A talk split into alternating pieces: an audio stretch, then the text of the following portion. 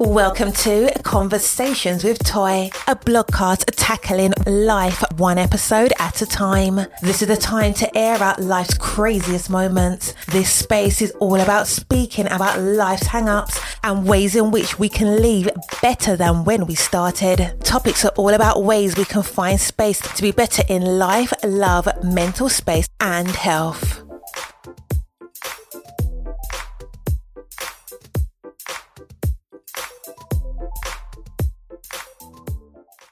Happy Friday.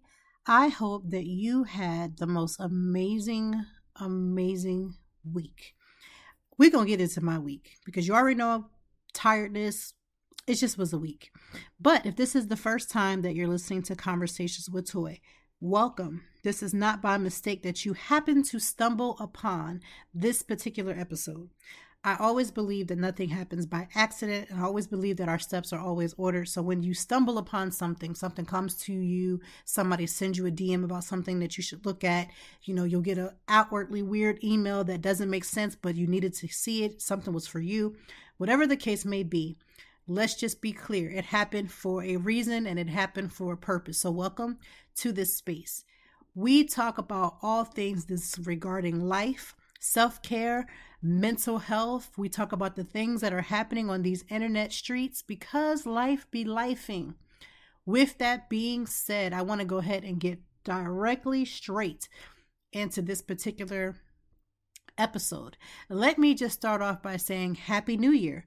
Last week we talked about preparing for the new year, and I said a happy early New Year's, but it is New Year, not New Year's, New Year, but it is now officially twenty twenty-three.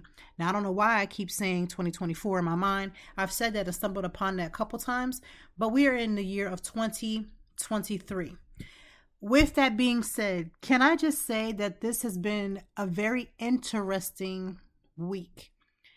When it comes to my physical goals, and what I mean by that is I have been hitting the gym all week, drinking my water, setting those goals and accomplishing them, right? Feeling really, really great about it. And I don't remember which day this week, but I had a situation where I literally felt like I was on cloud nine, right? I had the one day I had to get in the shower. I had an interview for the podcast, of course.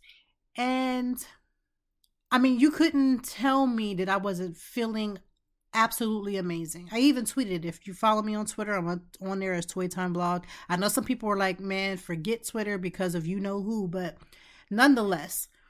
So I even tweeted like, oh, I'm feeling like a million bucks. I'm feeling amazing. I feel great. I feel all the things. And then life, like I said, be lifing. Without getting too deep into the conversation, I had a conversation with a person, and that conversation almost triggered the five hells of, like, it just literally triggered me to no end. I'm talking about high level of triggers.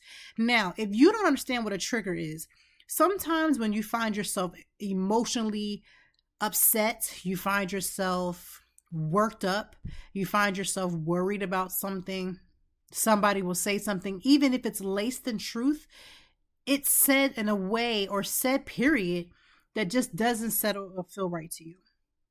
And I had that experience.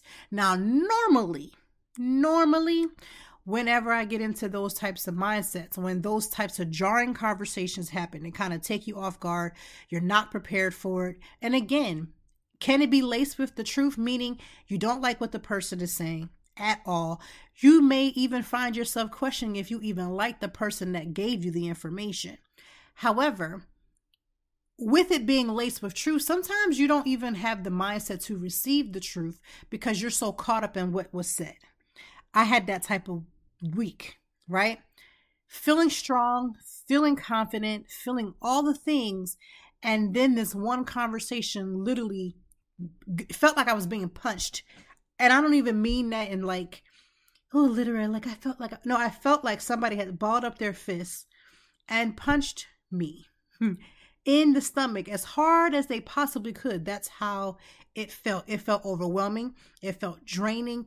It felt all these things.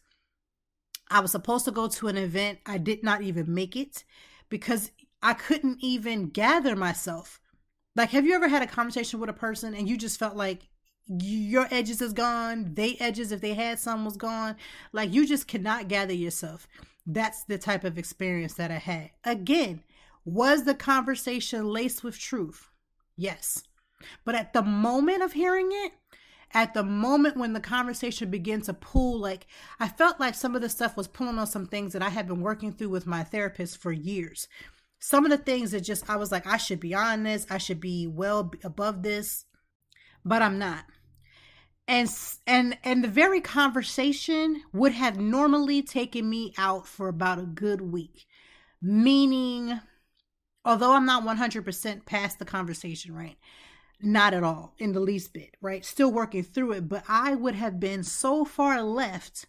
So when I thought about how I normally would have responded and how I responded and how I'm still responding, I was like, I have to see the growth in that, right? I have to see the growth, even though I know I'm ready to like fight or flight. And for me, anytime I feel, I don't feel secure, regardless of what the conversation is, if something makes me feel insecure, my fight or flight is super strong. And in the past, I would like, when I, okay, so in the past, like when I was going through my postpartum and I had my kids, and I think I talked about this plenty of times on the podcast, I had just had my son at this one moment that I'm thinking about in particular. And I he wasn't even three months. So I was deep into postpartum depression. And at the time, I don't even think I, matter of fact, I wasn't even diagnosed. I hadn't even seen the doctor at this point. And I was deep into it. And so I would have these moments where these conversations would be had and these arguments would go down and these things would be said and these things would happen. And I would literally pack the kids up and be like, I'm leaving. Now, I wouldn't even get as far as a grocery store. Child, I could walk to the grocery store on a good day, right?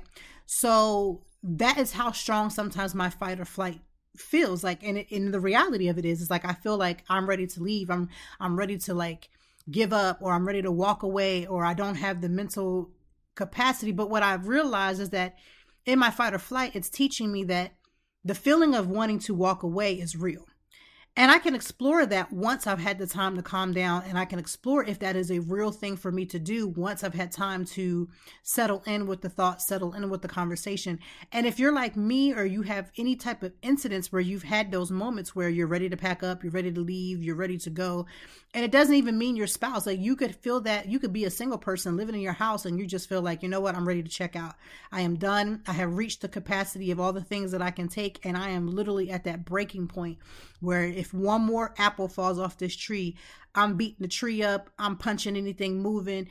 I'm kicking anything that's walking, right? We all have had these moments, and I feel like we're starting a new year and we have to act like, you know, because we're such on a high, yes, I'm working out, I'm drinking my water, I'm doing all the things, like I'm focused, I'm getting things done. Doesn't mean that life will not happen, and it doesn't mean that you won't be touched by these things just because the top of the year is here and now all of a sudden you're feeling positive. Because I'm gonna tell you something else. One thing that I do know for sure, that I've always known since I was a kid, every single time that I felt like life was just being such a beautiful moment, like I felt really confident in my moment, I've always had something that happened. I can't even tell you the times that it has not. And it's not because I'm look like, oh, I know something bad is going to happen. That's not even what I'm talking about.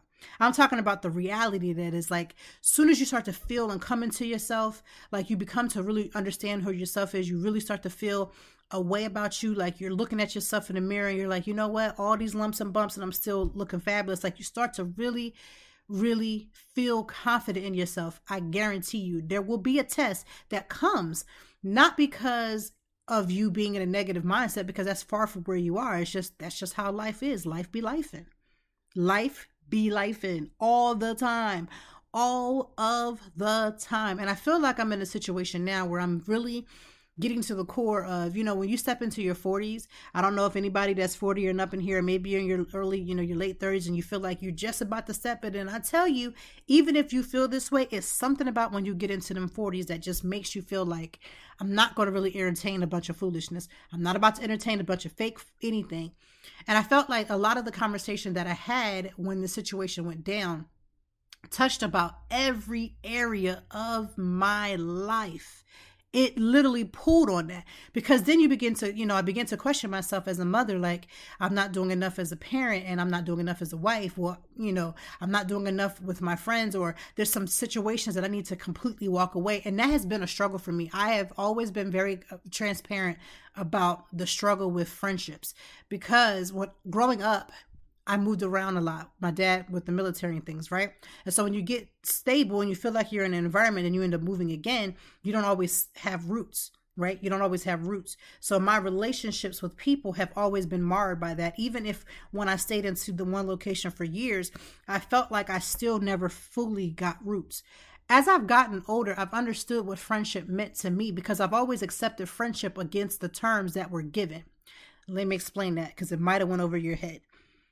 For some like myself, you accept whatever level of friendship that is given, because you feel like that's what they're giving and that's what I'm going to receive. And so I'd rather receive the level of friendship that somebody is giving me, because one, I may not have a whole lot of friends, or two, you know, at least I'm having a friend, I'm building a relationship. And this is what, this is how I felt for quite, quite a long time, right? You just accept the level of friendship.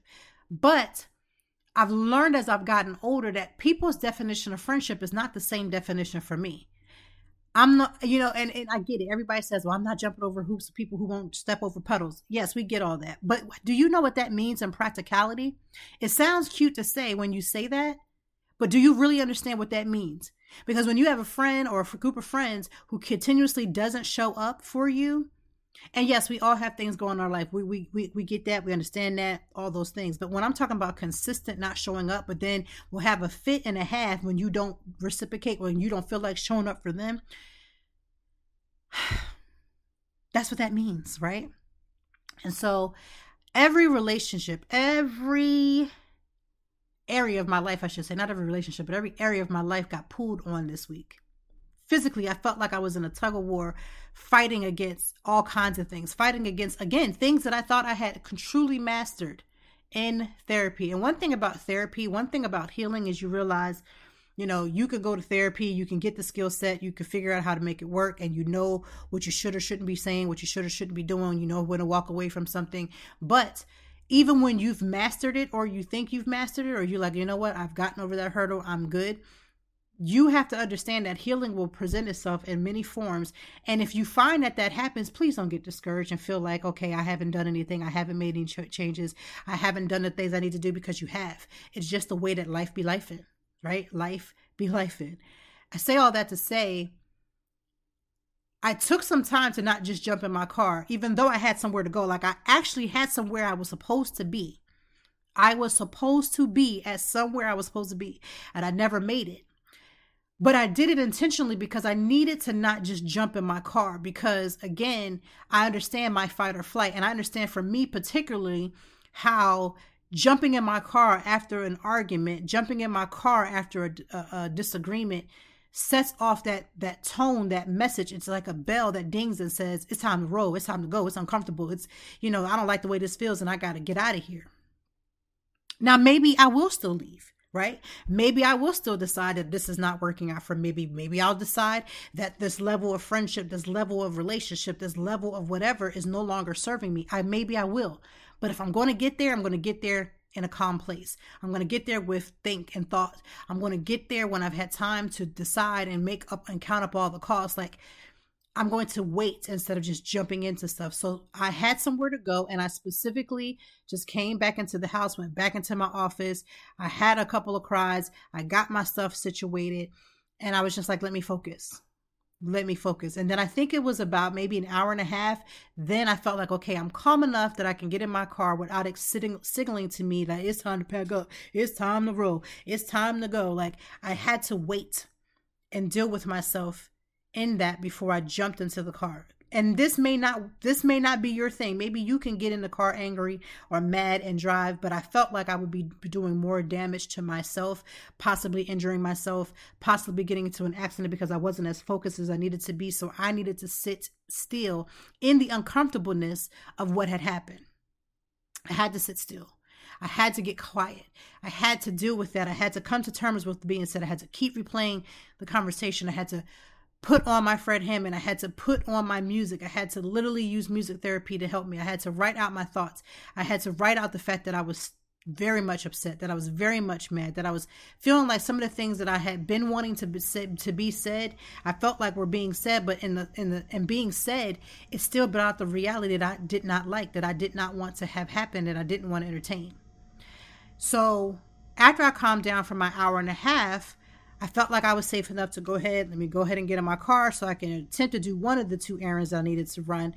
And so I did that, and I stopped at the Starbucks. Anybody who knows me, like, knows I love Starbucks. Now, I'm not down with everything that they're doing, and I try to pick and choose one of the Starbucks that I know has good, solid people. And, you know, I try to do my part, right? And you might say, that's still not enough. Well, sorry to hear that. Can't please everybody, right? So I went to the Starbucks because that's what I wanted to do. That was what I needed to do for myself. And I stopped at the Starbucks. I went inside, and I'm trying to, you know, get my order, and I'm, you know, going on to my destination.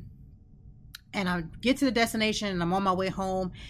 And I'm driving calmly, still listening to Fred Hammond. I am a Fred Hammond fan as a P K. Fred Hammond has been a part of my life. It's just, it is what it is. And when I get into a tight situation where I feel overwhelmed, I will listen and play his music because it is very calming. It's a ministering song. It's ministering music. And if you don't even know what I'm saying about ministering, hit me up in my D M because I'm telling you, it's just something about it. So after I played it, anytime you listen to certain songs that evoke a certain emotion, although it does calm me down, it does evoke a certain amount of emotion, allowing me to cry, right? I needed to just cry once again. I felt like I cried all the way from the destination, all the way home. And then I sat in my car for twenty minutes, which is probably something you shouldn't do in the city of Philadelphia. I had my doors locked, kept looking around, you know, all the things. And so I sat in my car for about twenty minutes, sitting there crying, trying to get a good cleansing cry, trying to gather, gather my thoughts, gather my emotions, gather all of my things. I get into the house, trying to set in motion my home before my kids had came in the door. I mean, it was just a lot. And I was just like, here we go again. Like, we're at a place that you think that you've mastered to only be back in the same place is almost debilitating because this is where people, this is where people want to give up. Let me just share. When you feel like you have jumped over hurdles, I used to be a long jumper, and you jump to a certain position, you have to clear, right? You have to clear in order to make it to the next round as a long jumper. A lot of people, I don't know if people know if I was a long jumper. I was definitely a runner. I've been a runner my whole life, and I was a long jumper, and I was almost like hitting state records in my in my age group in my year. Actually, I did hit a state record in my, somebody probably already cleared it. But at the time of my age and my my my round, I had to clear before I can get to the next round. Before you continue to go up, you have to clear. So every time somebody does whatever, you go to the next level and you have to clear, right? And so as a long jumper, I understand that once I clear and I set that record and I outdo myself every single time and I outdo myself every single time and I feel like I've cleared, you feel like you're good, right? No problem. However, in the moment, in the moment, of that clearing, as I'm still crying and I'm still gathering and I'm still trying to get myself to a better place and I'm trying to get myself to a better mind and get myself to a better mindset, I felt like I'm back at square one where if you don't clear the round, you, that's it, right? You don't get to go any further. And that's where people give up. The second you don't clear, you don't even have the mindset, let me stretch myself out, let me try again. And next time, if you feel like you're completely overwhelmed, that's it. The mind doesn't tell you, you know, you should do this and do that. In the back of your mind, you may hear it, but it's not usually loud enough. And that's where people give up. Seriously giving up because you don't feel like trying it again. You don't feel like trying to get yourself back up to the point where you do it once again because I should have already mastered. I've already went to one round. Why do I have to go back? And sometimes that's what you have to do. I love talking about the things that I struggle with because I feel like sometimes as a podcaster or a blogger or a content creator, we're so used to hearing everything going correctly. Ooh, you're getting a sponsored thing and you're getting certain things, but sometimes things don't always work out that way, right? Sometimes it doesn't. And there's like a, you know, there's, there's ups and then there's downs to this. And I could have, you know, and somebody and some of my friends or family members are probably listening to this saying, you could have called me, you know, I'm here for you. You could have spoke to me, but you know what? The stillness and quietness of sometimes are just sitting in your own mind, not so that it can overtake you and you can do something crazy with it. But sometimes sometimes, um, and so sometimes those overwhelming feelings where you're like, listen, I don't even have the strength to call somebody because I need to, I need to get it together. Like, I need to have some moment with myself, and I need to really just take this in and really get myself together, get my mind together. Let me pray on it. Let me work this out. Let me figure this out. And guess what? Guess what? It's not like the next day I felt like after the situation happened, it's not like I felt like I felt better, right? It's not like I'm like, you know what? It's, it's all good. It's going to work out. There's no, nothing wrong. Child, please. I'm still in the struggle with it, right? I'm still not okay with it. And in normal times, I try to move on so quickly. Like, that would be my M O. You have to get past this. Hurry up and get through it, because that's how my life has always been. Something bad happened. You don't even get a t- chance to process it. You just move on to the next thing. I'm not moving on to the next thing. I remember myself a couple of years ago when this same test happened. This happened, like, I when I tell you, I kid you not. You be, I'm telling you, You, me, I, you, us, we, they, we all think that you get past certain things in these situations, and these, these tests never come back. And then they do. When I was in this test before, this was a couple of years ago, there was stuff that had been said to me by one person to myself. And I kept saying to myself, hold on to this, hold on to how you're feeling about this. And what would happen? The person would say something nice, and then I would try to move forward like, oh, you know, they said that, but it, they didn't really mean that. Child, they absolutely do mean that. Stop telling yourself that people are saying things, and because they apologize, stop telling yourself that the person didn't mean what they say, because I promise you two hundred thousand percent they meant what they said, and they stand one thousand behind it. Like, like uh, uh, what's his name? Little man. I hate to say that. That's not right. Let me take that back. I won't even say it, but some people say what they mean and then apologize because they see that it affected you, but that doesn't mean that they didn't mean what they said. I need you to hear that. I need you to receive that, because like myself, because I know I'm not the only person, you tell yourself that because a person apologized for what they said, that they didn't mean it when they did, because now they just want to make and be good in your graces. Like, they meant at one thousand percent what they said. Not only did they meant what they said to you, they have repeated what they said to you to other people. And that's always been my struggle. If I'm like, I don't know if it's because I used to be the type of person that used to lie, make up all these different stories in my majority of my life, right? And so now I got to this point where it's like, you know what? The truth will do. And I hate, one of my personal pet peeves is, let us work something out before you outsource that to somebody else, because it makes me look crazy, because you're telling other people, like, I hate when other people know that I've done something wrong. Like, ooh, it, ooh, it irks my soul, right? I hate it. I hate public failure. Let me gather my thoughts so I don't cry. I hate it. I hate public failure. And when I feel betrayed by somebody who then just like, well, you know, she did such and such and such, you know, it gets under my skin. I lose faith in that person. I literally will shut down. But this is the kicker. Shutting down temporarily because an apology is made is going to be detriment.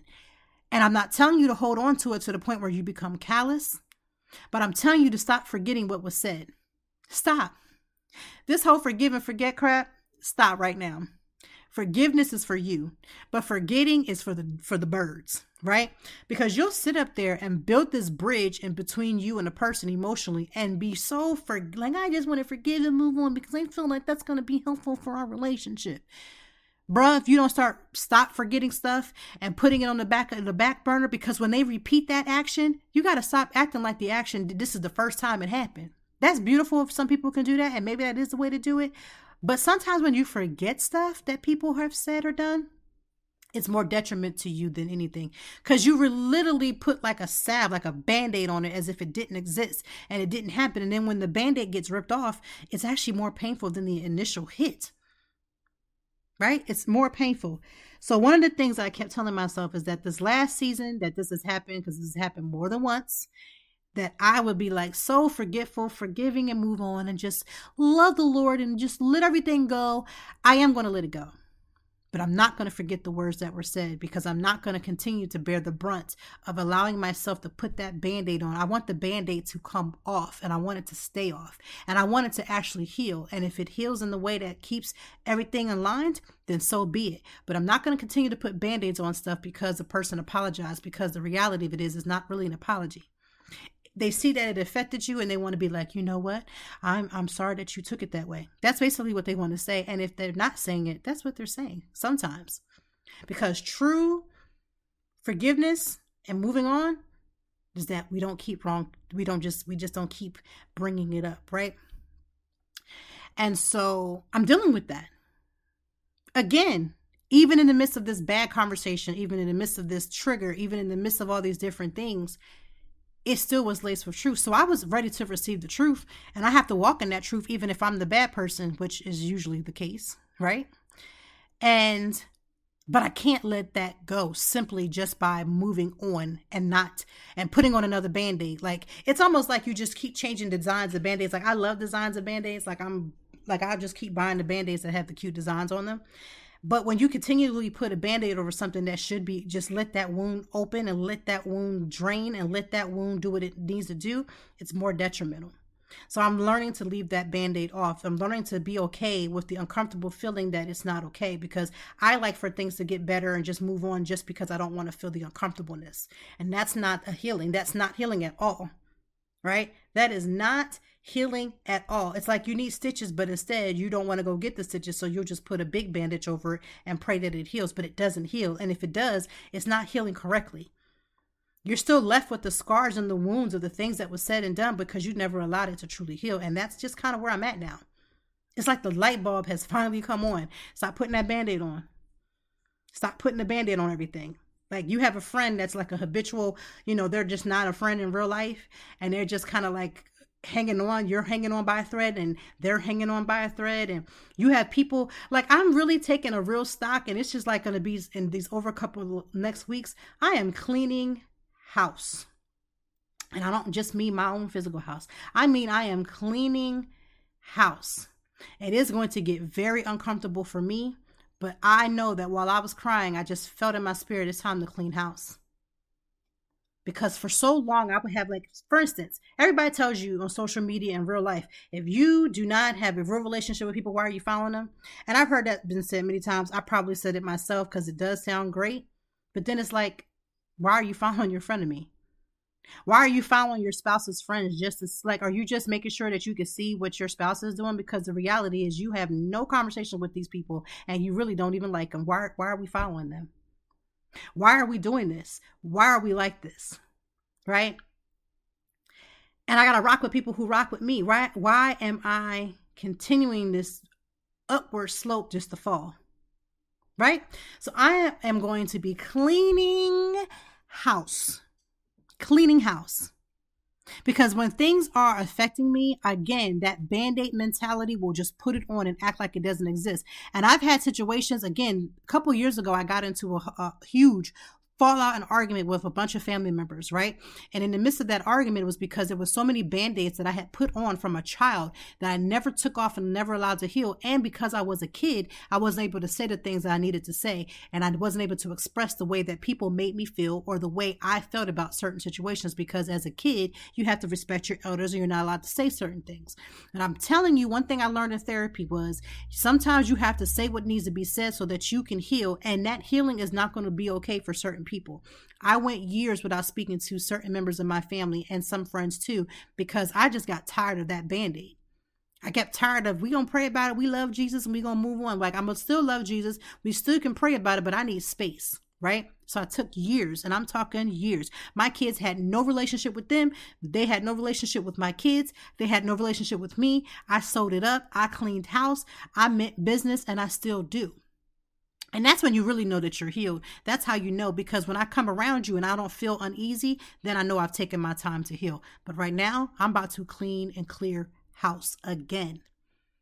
And I finally get to the point where I'm not doing it because I'm mad at somebody.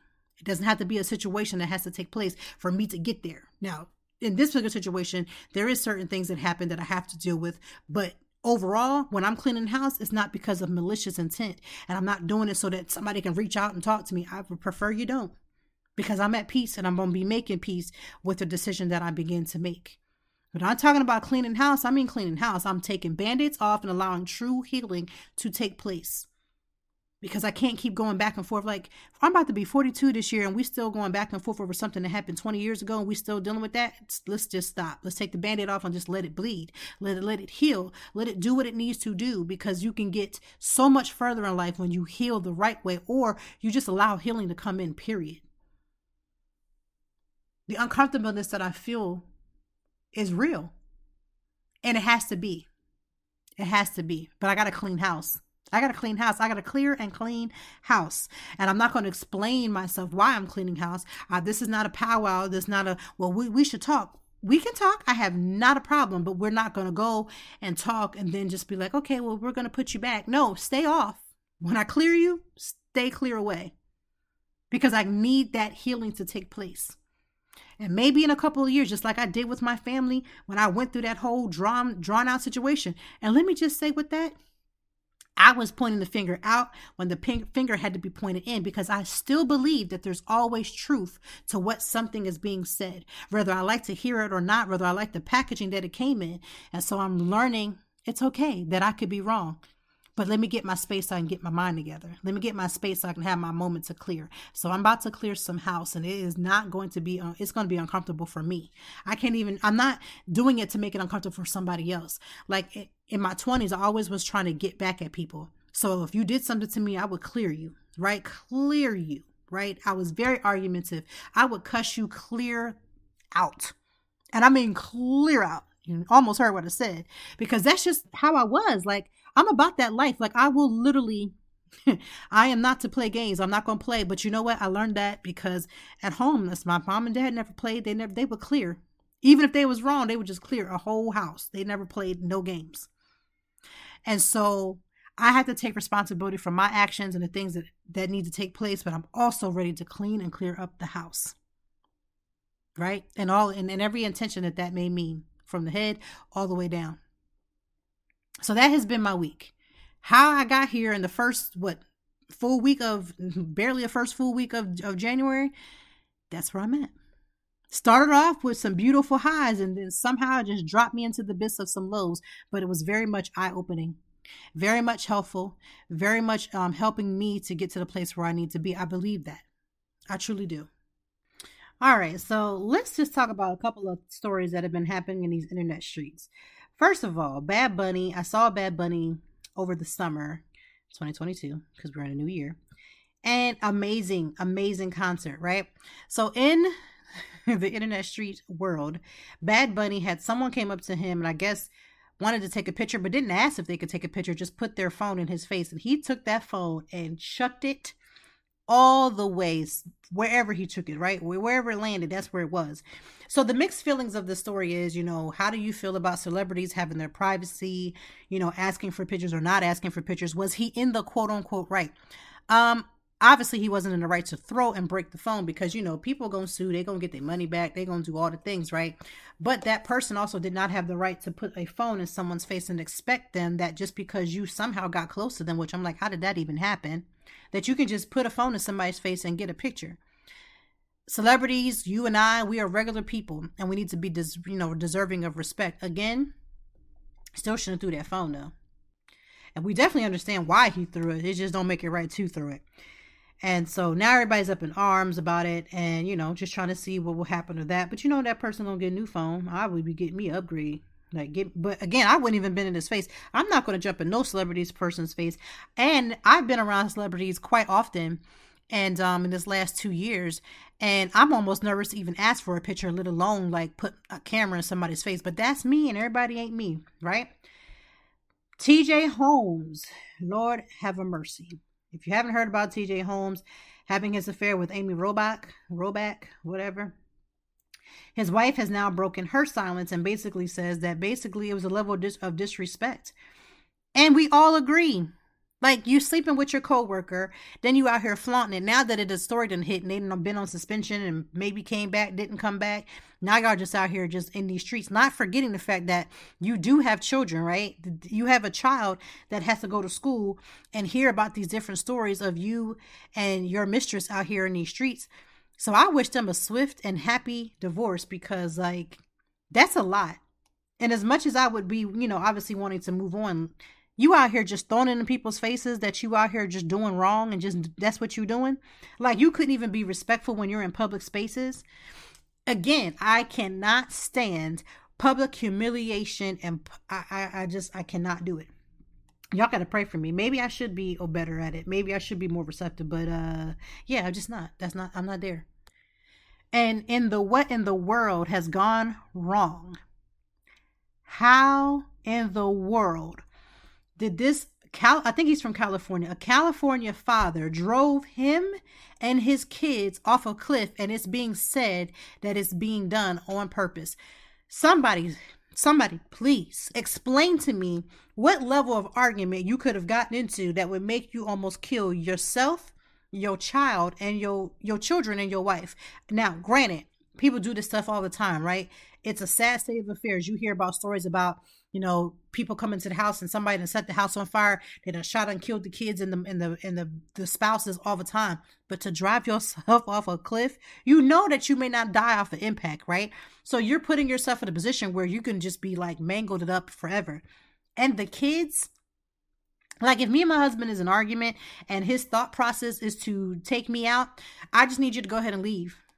Like, I need you to go ahead and leave. Like, as much as I would hate to, like, have nothing and just start at ground zero, I would rather start at ground zero than for you to take me or my kids out just because you can't handle your emotions, right? So whatever level of despair, whatever level of argument, whatever level that occurred, this California man literally drove his and his family to their death. Now, I don't believe that they died.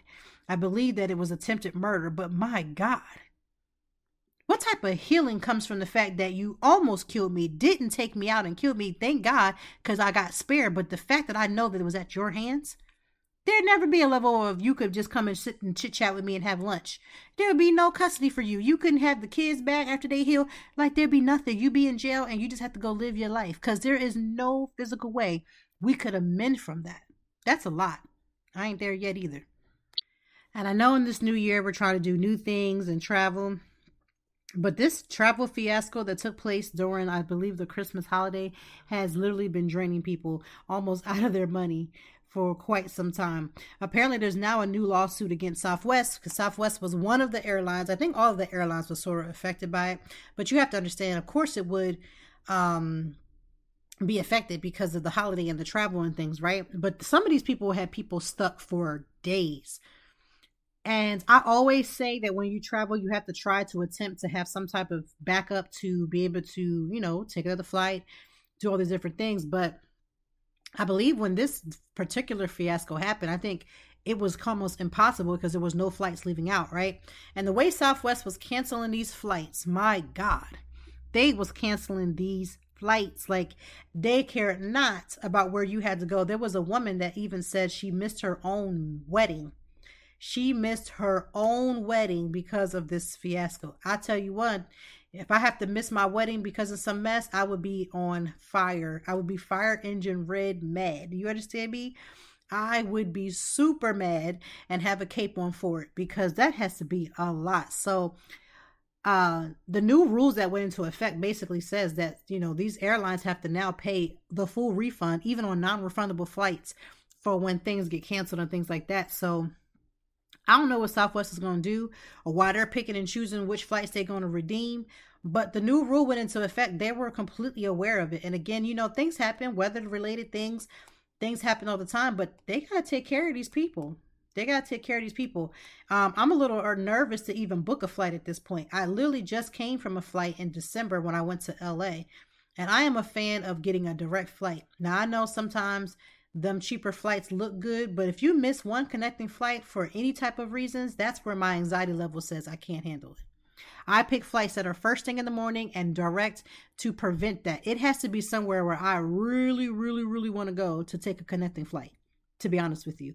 I do not care. If I go and it's not something where I truly want or have to be, and I can't find a, a direct flight, I probably won't go. Now, I know that sounds very precocious and it sounds all kind of different things, but I promise you I won't. My anxiety level is already where it doesn't need to be, right? I'm already working to get that down in real life, right? I can't add anxiety with travel on top of the fact of just like literally trying to travel and get your life together. I don't think I'm made for that.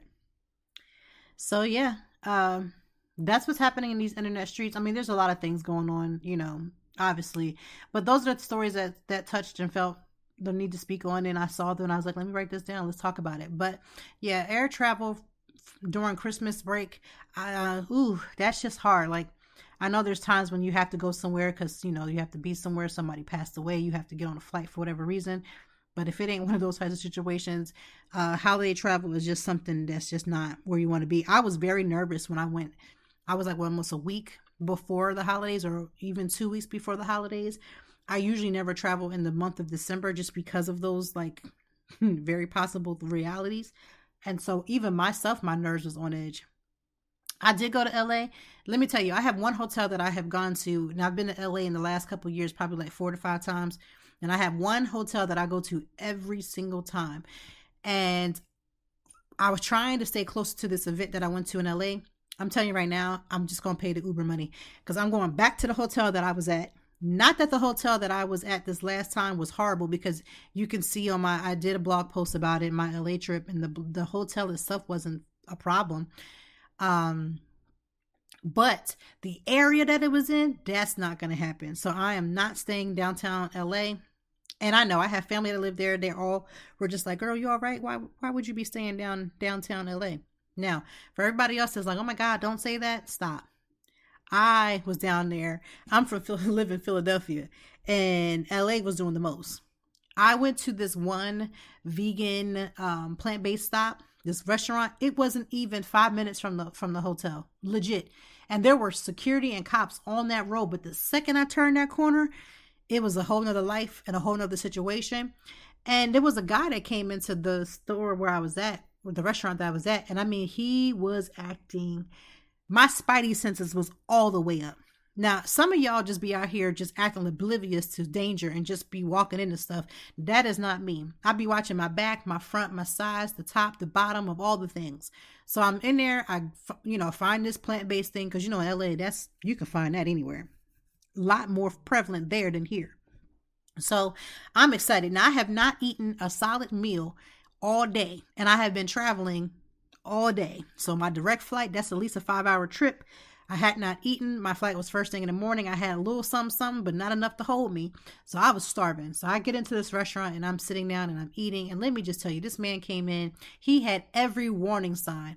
Everything that was on him said, warning, warning, warning. First of all, it was cold, but it wasn't like ice cold. You know, it wasn't ice chips outside. He had on the full um, mask that covered everything, black glasses, black everything, just black from head to toe, right? And I mean clothes, not by skin. I don't know what skin color he was. I didn't want looking because it was just like, you know what? I need to get the heck out of here. So he comes in. I had already ordered my food. So I'm sitting down waiting for them to bring my food to the table. And he comes in an immediate alarm. Immediate. And I'm going to be honest with you. It had it. His dress was a warning sign, but not as much as his spirit. Like, there was just something about the way he moved and the way he uh, wa- the way he was like moving. It just let me know. Watch this one, right?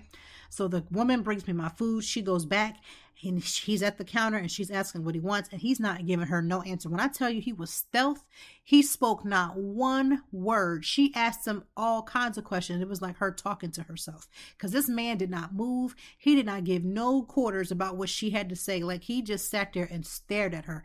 And so that that was like, okay, that's that's that's strike number two.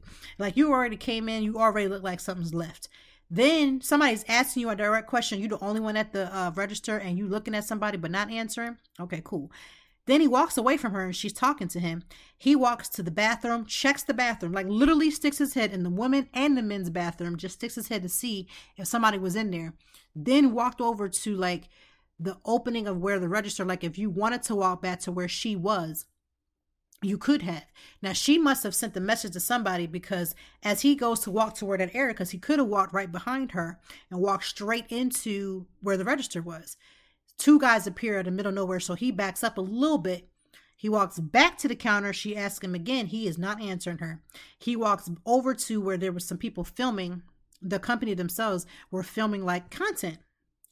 So they were filming and they were, you know, filming content. And I recognize it because I do the same. They had the same level of lights that I have in my house, and they were doing their thing.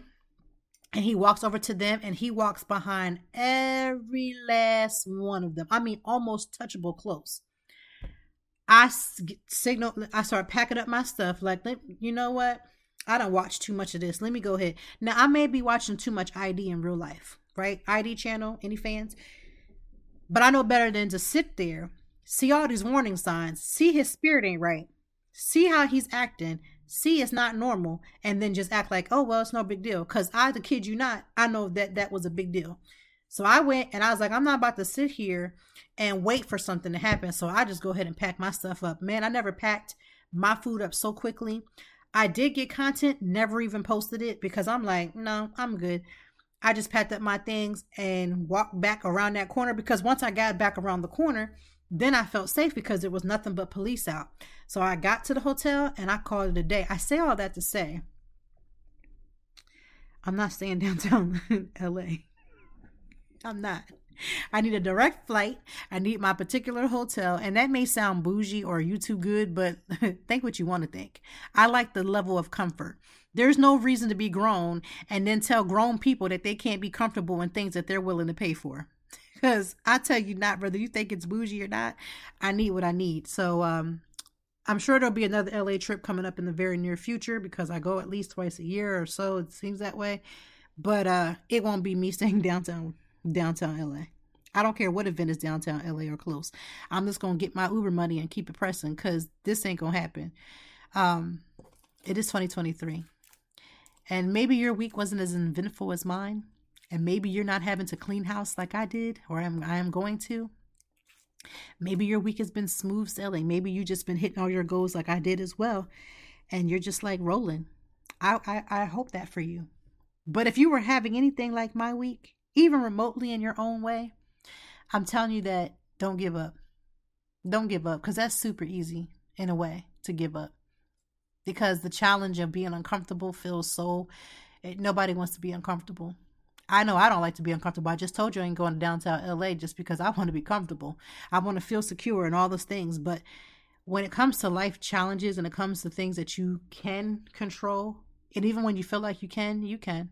There are always aspects to things that you can control. You can control the way you respond to things. You control the way that things get underneath your skin. You can control the way that you give energy to other people. And you can control putting people out of your world. Now, I know we have to be a part of my world and our world and all that stuff, but I'm telling you, you can put people out of your personal world. So as we do and we move and we're challenging ourselves to be better people, and we're challenging ourselves to do what's necessary, please understand, please hear me and understand that that may be so uncomfortable in the process to get there. It's uncomfortable. I am not happy about where I'm not happy in the least bit about what's happening right now. But I know that it's going to be worth, worth it. I can't see it. I can't see it. And to be honest with you, I know it'll come. So I'm not even going to look for it. But I do know that life be lifing. And you got to live your best life with all the challenges that come along with it. So I'm hoping that you gathered something. I hope you gathered something, because our lives that you see online are not always perfect. There are some down times. There are some trying times. There are times when things just feel like they're overwhelming and they're never going to change. It's a feeling that we all have, because life be lifing. But I want you to take heart. Take heart into knowing that things will level out, even when they feel uncomfortable. The uncomfortableness is for you to do something with it. Do something with it, whether you're cleaning house or getting your life together or making better decision choices, whatever it is, it's there to happen so that you can do what's necessary for yourself. You just don't like it. You don't like the package it came in. You don't like the people who gave it to you. I know I don't. Maybe it's just me. But whatever the case may be, I'm sending good vibes your way. that you're going to continue to walk into your new year with all the goodness that you are worthy of receiving. Because I'm going to still have a good year. I'm going to still have a good day. I'm going to still have a good week. I'm going to still have all those things. It's just a challenge. Challenge. So be challenged, but be great. Be challenged, but let the healing happen. Take the Band-Aid off. Remove some things.